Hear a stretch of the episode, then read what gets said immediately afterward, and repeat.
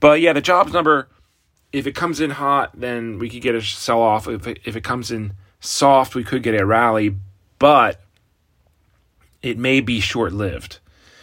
Uh, because, for one thing, this is just one report. And we've seen in the past that the reaction is often quick and violent, but then fades. And December employment is notably fickle due to various seasonal issues. You have a lot of job creation, um, I guess temporary job creation to the holiday. And also, there are some indications that the labor market is slowing a bit anyway. Barry Knapp, this week's uh, podcast guest, had some things to say about that. And by the way, I have posted the full episode for you uh, as of yesterday. You can get that. Um, I linked to it here. This is now still just available to you and you only. Non paying subscribers will have to wait until next week to hear this. And then they will have to put up with a bunch of annoying ads and announcements. You do not, because membership has its privileges.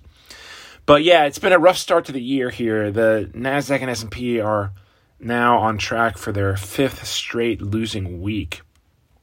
And it looks like this January effect, which by the way you aren't re- hearing very much of, and this is why.